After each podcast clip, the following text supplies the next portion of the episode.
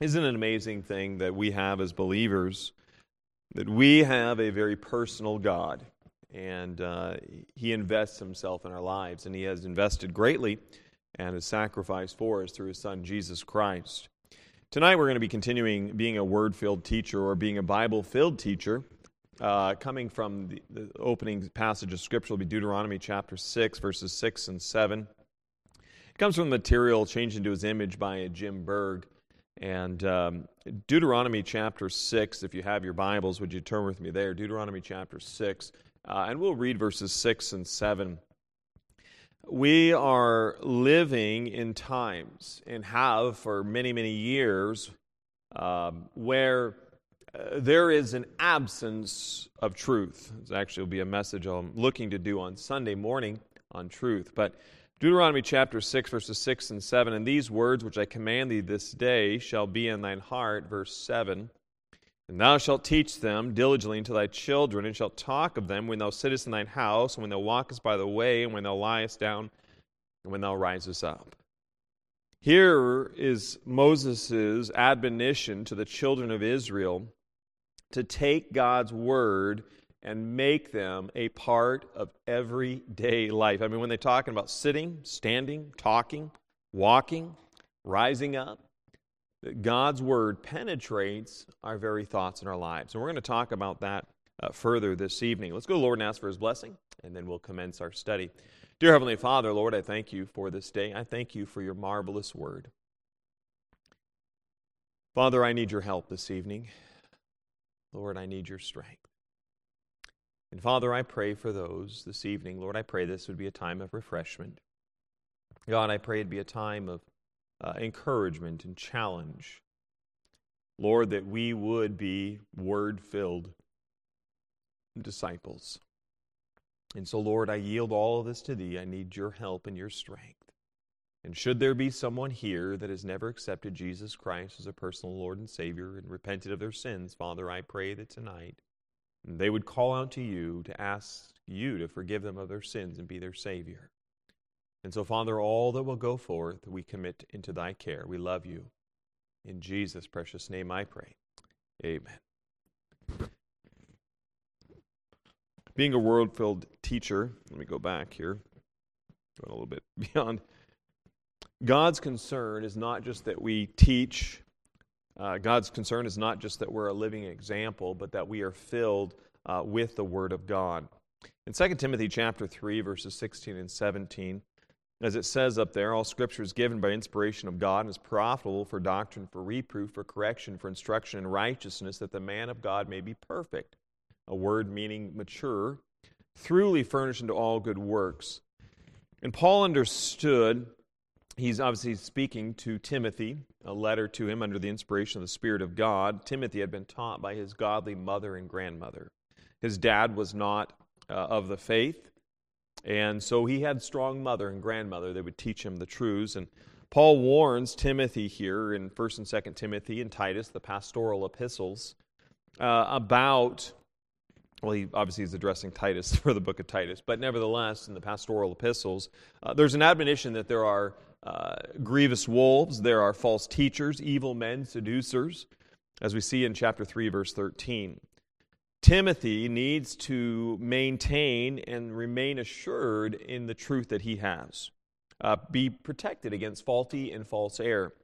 And so, to bolster and increase Timothy's assurance and his confidence, he reminds him of the scriptures having a particular nature to them. And obviously, as we see in the scripture here, uh, we find that it tells us, uh, given by inspiration of God, and is profitable for doctrine. The word doctrine here is teaches us what is wrong with us, or excuse me, teaches us what is right for us. Doctrine is a way to live. Uh, it teaches us, it says for reproof, it teaches us what is wrong with us, why I'm doing what I'm doing, how to make it right in correction, as well as how to keep it right for instruction in righteousness. So that is the position of the Word of God, the functions of God's Word. It tells us what is right for us, what is wrong with us, how to make it right, and how to keep it right, how to stay on the straight and narrow. And so that's God's Word for us as we look at it. We looked at these truths last time, and I'll put these all up here. And, uh, you know, today's religious climate is quite diverse. Um, and there's a big push, obviously, for unity amongst churches. But obviously, the question is you know, today, this many times the test of faith is do you love Jesus? But the question is, you know, you're going to say, which Jesus, right? Because there are false apostles and, and prophets out there who transform themselves into the apostles of Christ or transform themselves into teachers of righteousness when in fact they're quite contrary to that. And it was fact through 2 Corinthians chapter 11, we learn that Satan, through this uh, subtlety, he came to deceive Eve's mind. So, doctrine is absolutely important for us because, as we looked at before in the previous slide, doctrine teaches us what is right for us. But if your doctrine of what is right for us is not correct or is not biblical, then I am to have nothing to do with it because false doctrine will lead you in the wrong direction. The scriptures are inspired. They're not some, from some uh, myth, uh, they're not from some man made philosophy. God inspired them by His Holy Spirit working through men to write down the words that He wanted. They're infallible in the fact that God breathed them. And he is omniscient. The word omniscient is all knowing, omniscience, all knowing. So he's not ignorant of anything. He's infallible and he's given us everything that you and I need for life. Additionally, the scriptures are authoritative. There was a gentleman, Dr. Bob Jones Sr., says, Whatever the Bible says is so. And to that you would say a hearty amen. It tells us how to live on this earth with a sense of well being, how to live with contentment, how to live in peace and joy, the Bible does. It gives us, it covers all things that pertain unto life and godliness. So there's an authority that I need to follow God's word. The problem is is that when we attempt to help others with God's word, sometimes we're at a loss of where to go, how to do, how what to say. You might be asking someone, and I remember much to my chagrin, uh, that I would have the idea, you know, um, for salvation. I got to the place and I'm like, ah, if I ever got to salvation, I don't know if I could explain it to someone. Could you sit down from the Bible, have some memory verses on hand to lead someone to know how they need Jesus Christ as a personal Lord and Savior? And the problem is, is I mean, that's the most essential, basic thing, right? We can give them our testimony about Jesus Christ saved us, but then you come to the scriptures and say, you know, for God so loved the world. And uh, you know, all you know, all have sinned and come short of the glory of God. And there's several verses, but you know, we need to be word-filled teachers, word-filled disciples. It is not just the pastor's responsibility. It is every Christian who professes the name of Jesus Christ to be a word filled disciple. Because we live in a world of hurt. We live in perilous times. Look with me at 2 Timothy chapter 3 verse 1. A little bit of review from last week. That's why I'm going over it a little bit quicker than I normally would uh, for those uh, who may not have been here last week. But 2 Timothy chapter 3 verse 1 there in second pastoral epistle and it says this know also that in the last days perilous times shall come so we understand in perilous times the word perilous here as the idea of hurt or danger. And there are individuals with which we interact who have great emotional and spiritual baggage. How do we address the hurt? How do I address pain? How do I is God silent about how I deal with this? Rather than having to go to secular psychology which has the worldview of atheism, or uh, at least at best, gnost- or uh, uh, uh I'm drawing a blank, but anyways, uh, agnostic, as agnostic, which is like, well, there might be a God, but we don't know. So they're starting with the idea that man has some inherent intrinsic knowledge, but we need to understand that the Bible is the authority and it has the answers for life. Do we turn to drugs or other things to alter the moods? Do we turn to Eastern religions and yoga and other things to help calm troubled souls? Do we look deep within ourselves to find it? The thing is, is the Bible tells us what is correct for us, and that's doctrine. Do you realize something amazing? And I like what this author's going through is studying this material, but God is the expert at addressing pain. The Old Testament scriptures were written about the Israelites who were slaves. Don't you think they had some pain and hurt? What about the Egyptians, the Assyrians, and the, the Philistines who would hurt the Israelites? What about Joseph in great hurt, his brothers? What about the New Testament Gospels?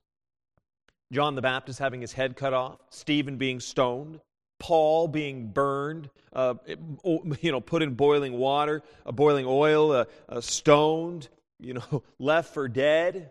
Uh, don't you think that's any pain there? Uh, it was also the, the epistles, these letters are written to congregations many times who would have slaves in them.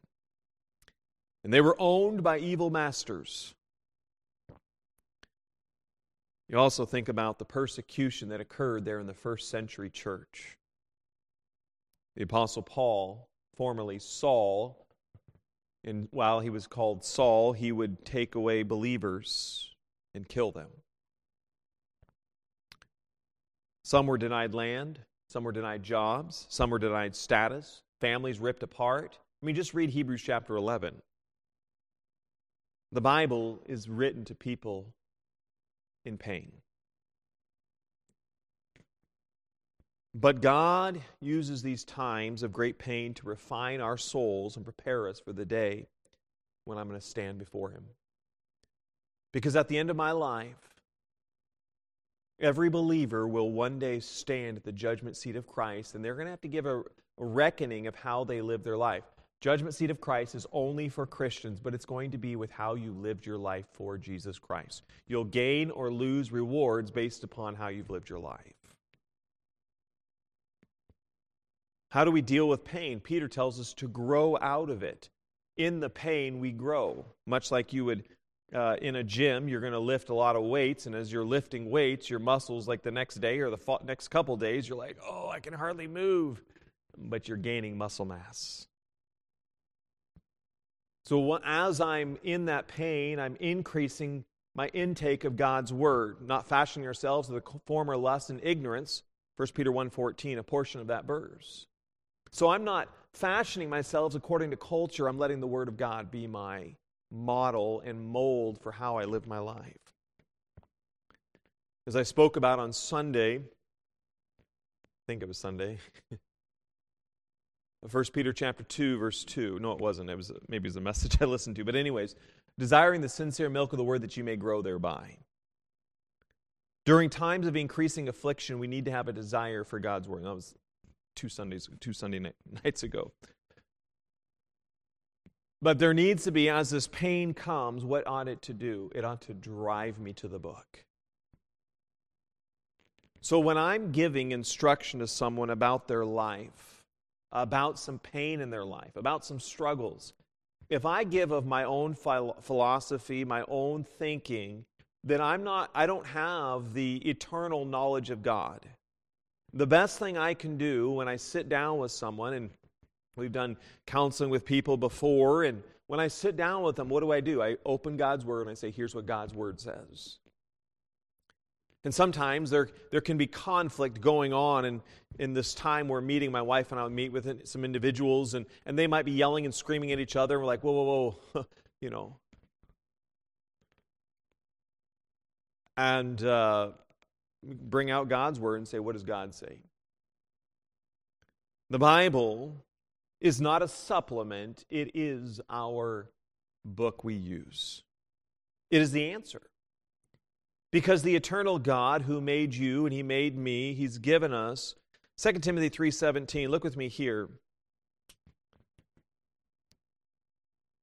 And we looked at verse 16 earlier, and I believe we looked at 17. But what is the purpose when we look to God's Word? The Bible is our answer. Verse 17. Right? Verse 16 says, All Scripture.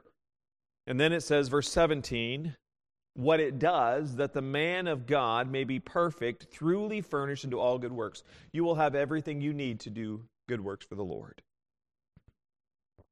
Oftentimes, the problem is we don't know Him and we don't know His Word. So we need to be word filled teachers. It's not what so and so said. It's not what somebody else thinks. It's not what I think. It's what does God think. And it also gives all things that pertain to life and godliness. So, what you need for now and in your position with God, for your relationship with Him. That's what the Bible does for me. Picking up where we left off, here in 2 Timothy chapter 3, verse 16. Word filled teachers need to know what the Bible says about how to reprove others who are not right.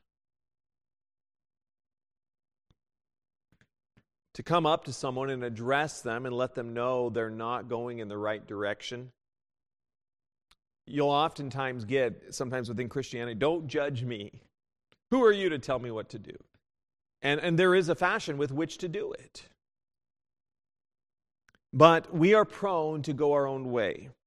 We are prone to uh, look in the wrong direction. Look with me, though, at 2 Timothy chapter 4, uh, verse 2. 2 Timothy chapter 4 verse 2.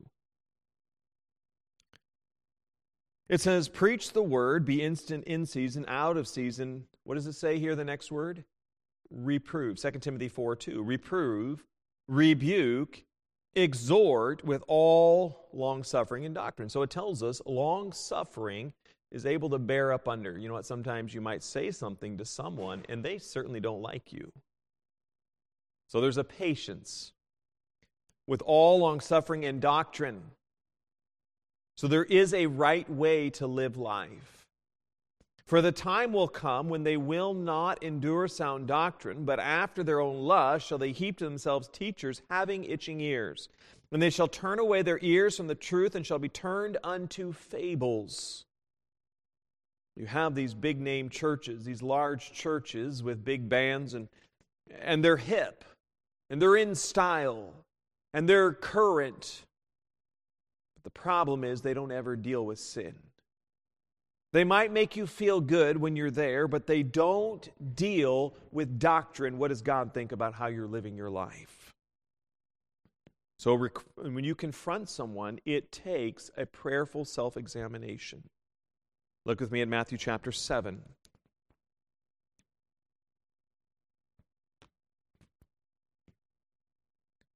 I'm amazed. I've had some interactions with some individuals who are new evangelical and uh, in their life and, and just some mannerisms. I mean, in a day and age with the legalization of marijuana and you know these some of these new evangelicals are like it's totally okay they're totally okay with uh, alcohol and, and cannabis and, and immorality and all this stuff. Well, we love one another. Well, what does God think?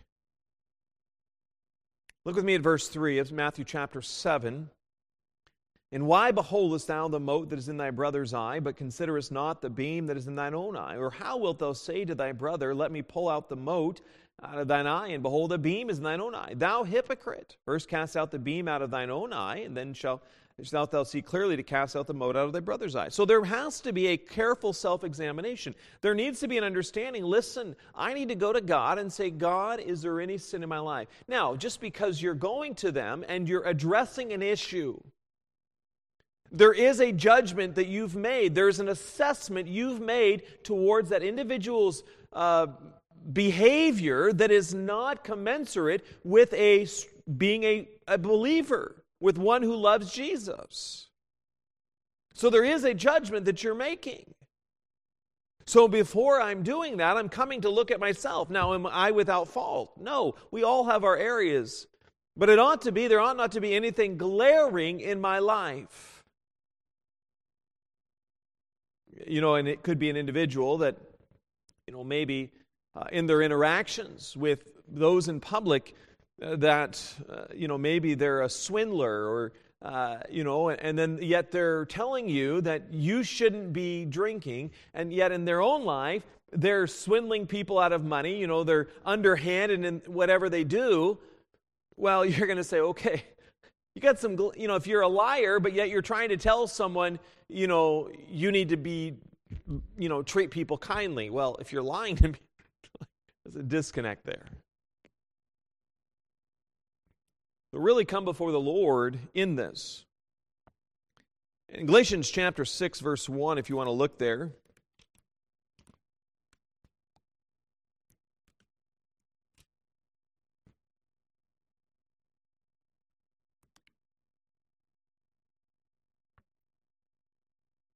says, Brethren, so obviously he's speaking to the church of Galatia and believers. If a man be overtaken in a fault, so here's someone, they're in a sin, they're really struggling, and it's enslaved them. I mean, they're overtaken. I mean, it's just jumped all over them. It's, uh, they try to get out of this pit. I mean, they've got into whatever sin in their life, and they just feel like there is no hope and there's no way out. He says, Ye which are spiritual, restore such a one in the spirit of meekness, considering thyself. Lest now also be tempted. So you're looking at yourself uh, in this. You're considering that, you know what, but by the, so as I'm approaching this individual, I'm not coming, as I mentioned on Sunday night, as I was dealing with pornography and Matthew chapter 5, as it talks about, you know, whosoever looked on a woman to lust after hath committed adultery with her already in his heart. I said on Sunday night, if someone is struggling and they come up to you and they say, listen, I'm struggling, I'm not going to jump all over them. I'm not going to be like, oh, you heathen. Ah. I'm going to shun them. And, no, I'm going to, I'm going to embrace them. I'm going to say, you know what? Let's see what God says. You walk with them. God doesn't give us permission to remove splinters from the eyes of others, even in our children, if we're parents, until we've done some lumberjacking, or if you want to say, removing of things from my own life.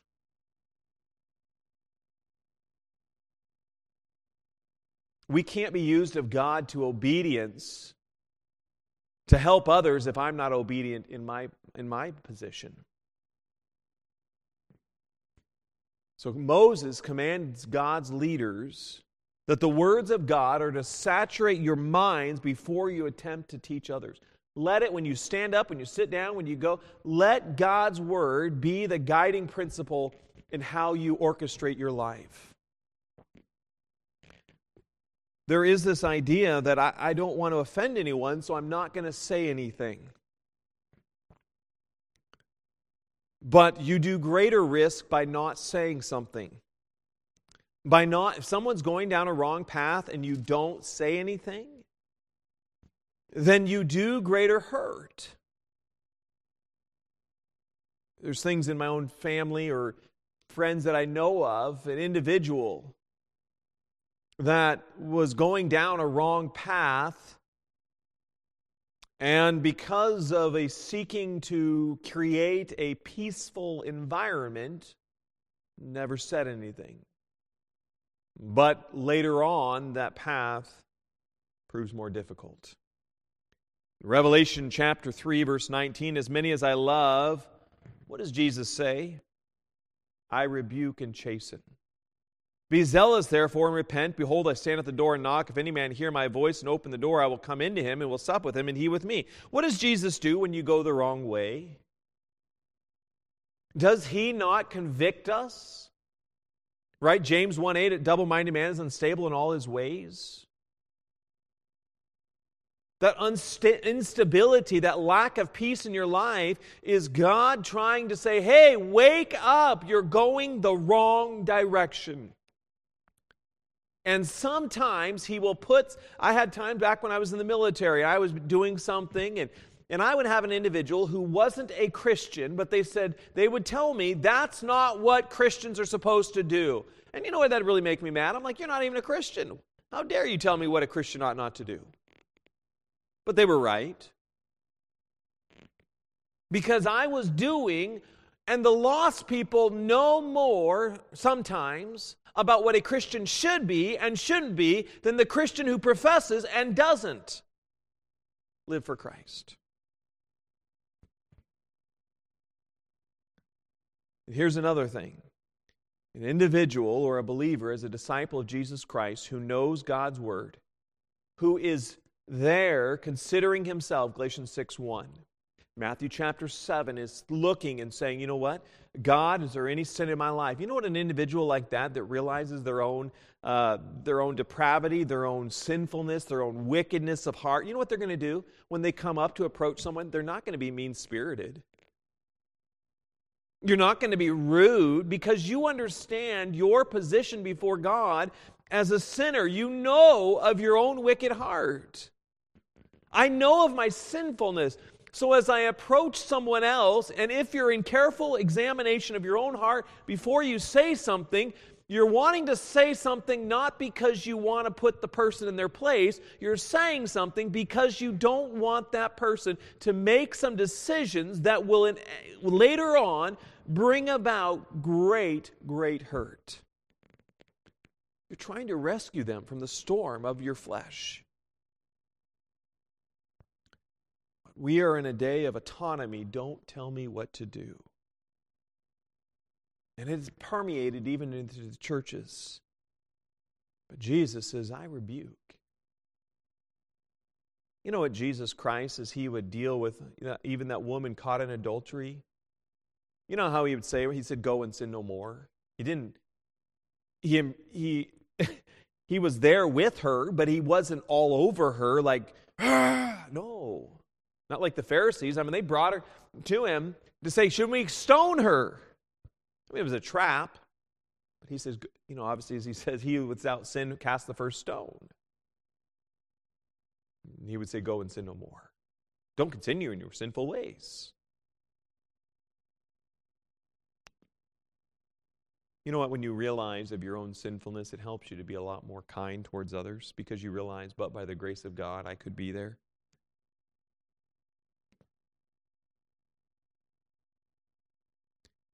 Scripture must not only be the prescription of rebuke, but it also ought to be the definition of how do I deal with it.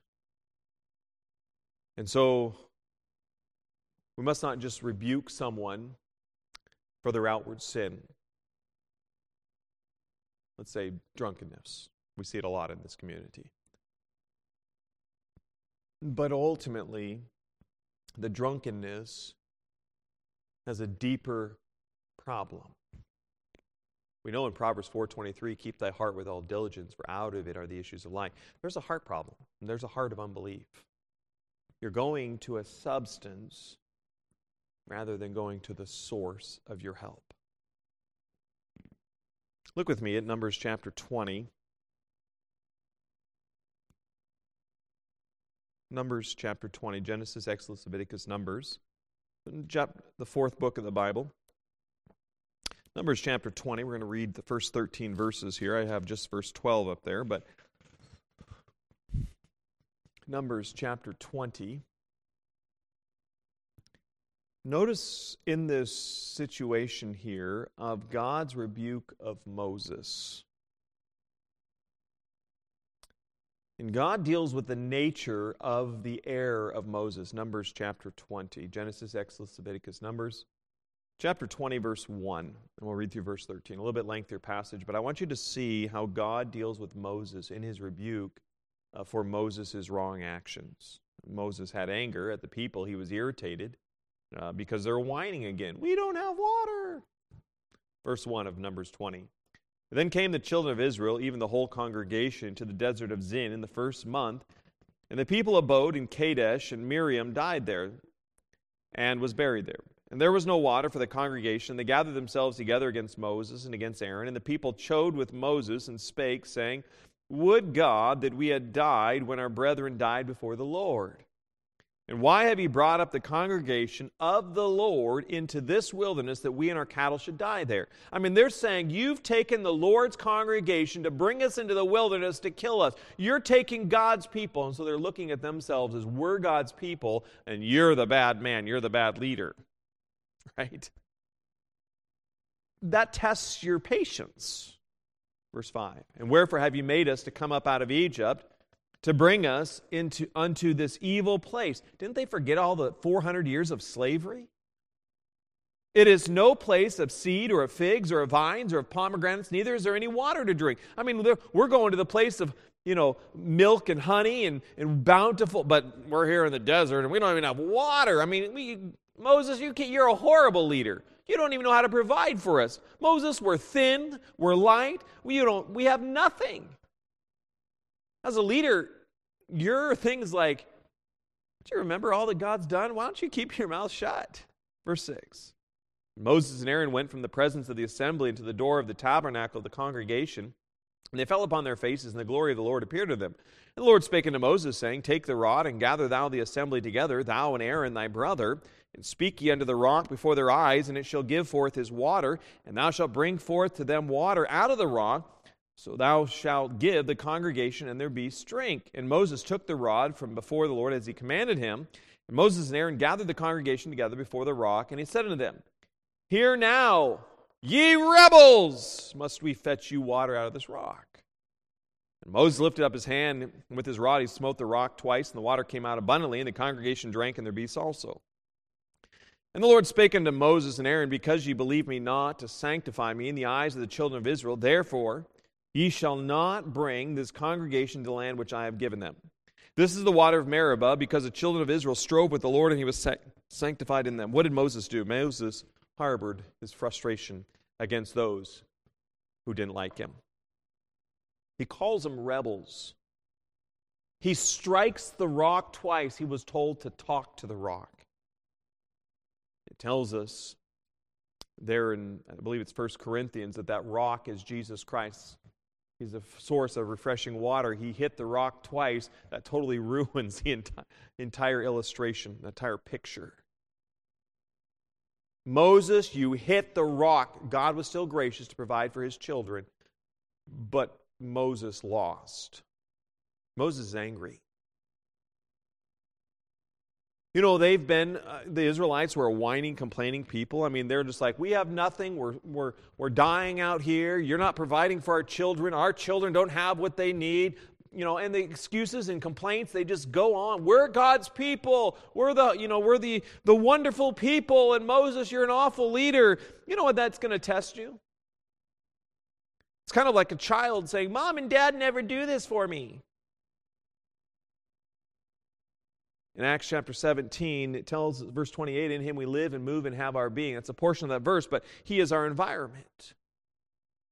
And Moses ignored the nature and the ways of God that God was the sustainer. So when he was rebuked by God, God was very specific. Because you did not see to sanctify me in the eyes of the children of Israel. You didn't have, you let your anger rather than my holiness and my instructions be your guide. God gave clear direction what to do. You know what? If a swimmer does not consider the absence of oxygen when they're under the water, they're going to hurt themselves. You're underwater and you're not breathing, and your, your body's using up the oxygen you have in your lungs, and if you don't come up at the right time, you're in trouble. In Jeremiah chapter 2, verse 13, God says, For my people have committed two evils. They have forsaken me, the fountain of living waters, and hewed them out cisterns, broken cisterns that can hold no water. Essentially, what God is saying, you, you neglect me in two ways. First, you forsake me as the essential component of life. And second of all, you insult me by looking elsewhere for a solution.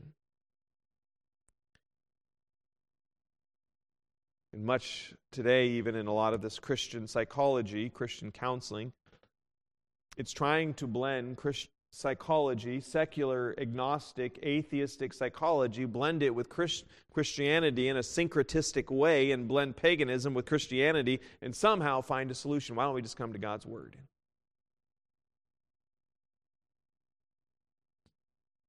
The root of the problem is unbelief. In Deut- Deuteronomy 9:23, likewise, when the Lord sent you from Kadesh Barnea, saying, "Go up and possess the land which I have given you," then you rebelled against the commandment of the Lord your God, and you believed him not, nor hearkened to his voice. What happened? They were told Moses sends forth 12 spies. 12 spies go in, they come back, The people are too great, the land is too walled, the defenses are too strong, the grapes are huge, the people are too mighty, they're too numerous, we're too small, we're not trained, and they complain. What is that? That's a that's a form of it's unbelief. That God doesn't have the solution. I had an individual at the church one time, and uh, they said, I tried reading my Bible and it just doesn't work to help me. Are you kidding me? This book works pretty well if you're willing to listen and you're willing to believe. Deuteronomy 32:20 and he said, I will hide my face from them. I will see what their end shall be. For they are a very froward generation, children in whom is what? No faith. God reproves the Old Testament Israelites for their lack of faith. They're out of touch with reality. Hebrews 4 2 For unto us was the gospel preached as well as unto them, but the word preached did not profit them, not being mixed with faith in them that heard it. What happened? They didn't believe.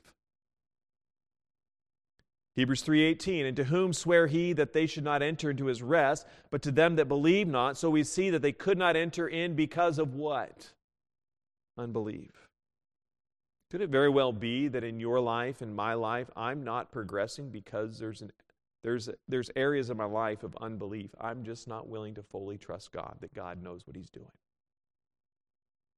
I'm not just going to say God you've got the answers and I need it I don't know what I'm supposed to do. I think sometimes as as a man, you know, we like to fix problems. And I like to find out my solutions for them. You know what? My solutions aren't always very good. Especially when you're in spiritual things, they don't work very well. But it works pretty well when you know you're doing what God wants you to do. Immediately Jesus stretched forth his hand and caught him and said unto him, O thou of little faith, wherefore didst thou doubt? Jesus saves Peter from sinking. Jesus said unto them, Why are you so fearful? How is it that you have no faith? The disciples are panicking in the storm.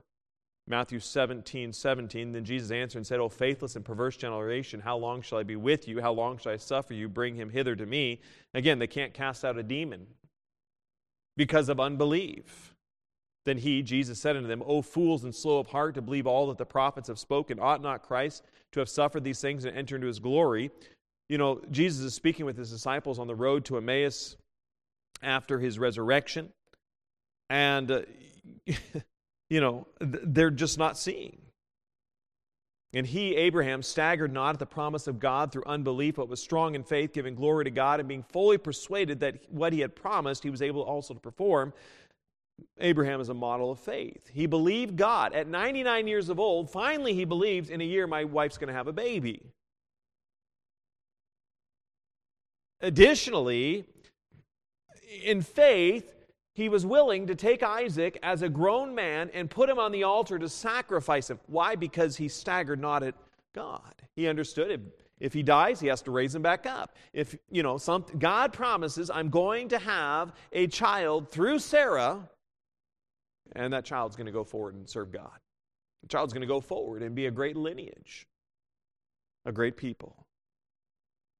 But without faith, it is impossible to please him, for he that cometh to God must believe that he is, and that he is a rewarder of them that diligently seek him. So again, God's Hall of Faith chapter, Hebrews 11. Without faith.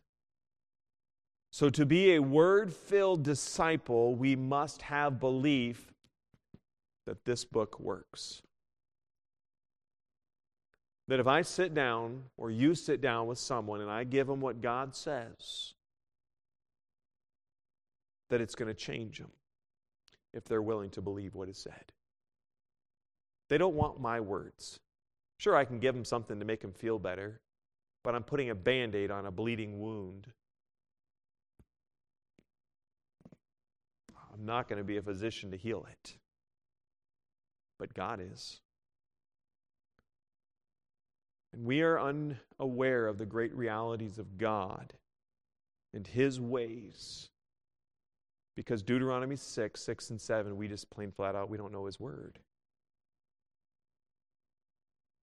Take heed, brethren, lest there be in any of you an evil heart of unbelief and departing from the living God, but exhort one another daily while it is called today, lest any of you be hardened through the deceitfulness of sin. If you have unbelief, you're going to be deceived into sin. You're going to go a wrong direction. This eye that sees the invisible is at the heart of godliness. So God rebukes people for their unbelief. You know what? Unbelief rests at the core of anger, depression, covetousness, immorality, and other vices in a believer's life. Because we take our eyes off of God and we begin to look at something else. God's not providing me what I need, so I need something else to satisfy me. So when we are working with an individual or you're engaging someone in their life, you're not rebuking for the outward sin. You've got to get to the heart of unbelief. What area in their heart are they not believing God? I mean, it could be an individual that's moving forward. You know, I've they're just you know working a lot and, and neglecting God and not spending time with God. And, well, they're putting work as their source of satisfaction rather than God. Or you can put hobbies or immorality or whatever. I mean, you name the vice, whatever it is, whatever that addiction is. But there's something that is, I'm using this to satisfy me, to provide what I want, rather than saying, I, I just want to trust Him and do what He wants me to do. And I'll end there for this evening. We'll come to our prayer time, our corporate prayer time after. I'll finish this. I'm not going to finish. I don't have time to finish this up tonight. But I want to ask you, and you're as a word-filled disciple, and able to help someone else, does Deuteronomy 6 in your life, the Word of God, how does it filter what you do in your life? How does it dictate how you live your life? How you interact with coworkers and church members and, and society and culture and deal with bad news? And how does it dictate how you do everything you do? Because is it not all Scripture is given by inspiration of God is profitable for doctrine, for reproof, for correction, uh, for reproof, for correction, and righteousness, the man of God may be perfect, truly furnished into all good works? Might have missed a word in there, so forgive me for that. But the truth is, all Scripture, this entire book, God has given to us to help us, to know Him better, and know how to get through life. I don't need to go to the latest fad. I can stick with that, which is time tested, proven, and comes from Him who is eternal. And so, as we come to the time of invitation this evening, as a word filled teacher, are you willing to, first of all, in your own life, before you know, coming to someone else, just begin to prayerfully examine your life. You know what, God, what is the sin in my life that maybe I'm overlooking? And then, if someone obviously does bring something up, then you say, Lord, okay, is that true? Lord, am I wrong in this area?